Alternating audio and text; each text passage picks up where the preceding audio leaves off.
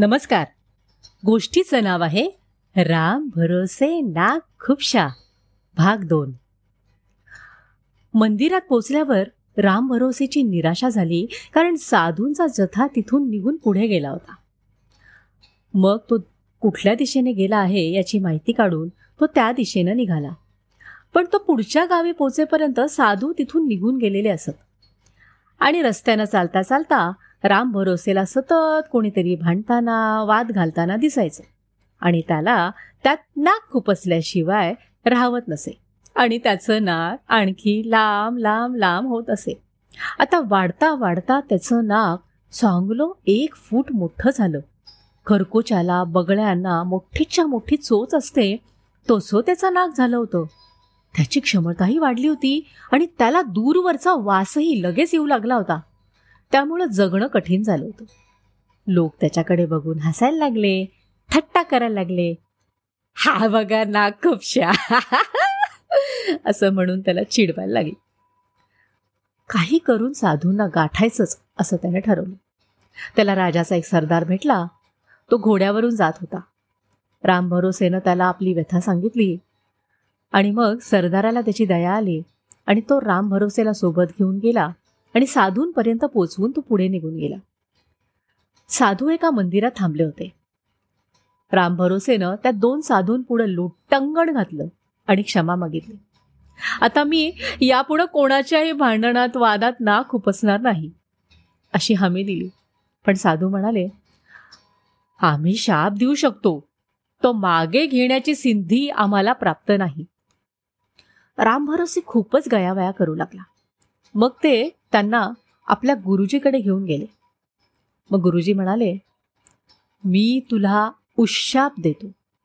तुझ्या हातून राज्याच्या भल्याची एखादी गोष्ट घडली तरच तुझं नाक पूर्ववत होईल. पण तुला इतरांच्या भानगडीत नाक खुपसणं पूर्ण बंद करावं लागेल. राम भरोसेनं गुरुजींना तसं वचन दिलं आणि राज्याच्या भल्यासाठी काय करता येईल याचा विचार करायला लागला. इतरांच्या भांडणात लक्ष घालणं त्याने पूर्ण बंद केलं. त्यामुळे त्याची नाकाची लांबी वाढणं मात्र कमी झालं होतं. काही महिन्यातच त्या राज्यावर शेजारच्या राज्याचा राजा आक्रमण करणार असल्याची माहिती गुप्तहेरांनी आणली. राजानं युद्धाची तयारी केली पण शत्रू कधी चाल करून येईल हे कोणालाच माहीत नव्हतं.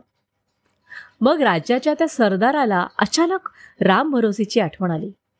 तो राजाला म्हणाला महाराज आपल्या राज्यात एक व्यक्ती आहे जिचं नाक एक फुटांहून अधिक लांब आहे.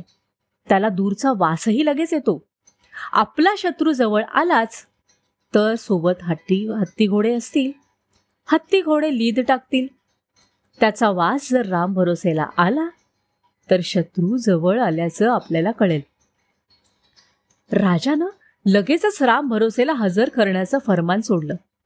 आधी राम भरोसे घाबरला पण राजानं त्याचं चांगलं आदरातिथ्य केलं. आणि राज्याला त्याच्या लांब नाकाची मदत झाली तर बरं होईल असं सांगितलं. मग शाही महालात उत्तम पाहुणचार घेऊन निवांत आराम करत असलेल्या राम भरोसेला एकाएकी घोड्यांनी लीद टाकल्याचा तीव्र खाण वास येऊ लागला. त्यानं लगेचच सरदाराला खबर दिली. सरदारानं राजाला सावध केलं. राजानं सेनापतीला हुकूम दिला. सैन्यानं शत्रूला बेसावध घाटून त्यांचा पराभव केला आणि राज्यावरचं संकट टळलं. त्याच क्षणी राम भरोसेचं नाकही पूर्ववत झालं. राजानं त्याचा सत्कार केला आणि त्याला शाही दरबारात लोकांचे भांडण तंटे मिटवण्याचे त्याच्या आवडीचं कामही त्याला दिलं. धन्यवाद.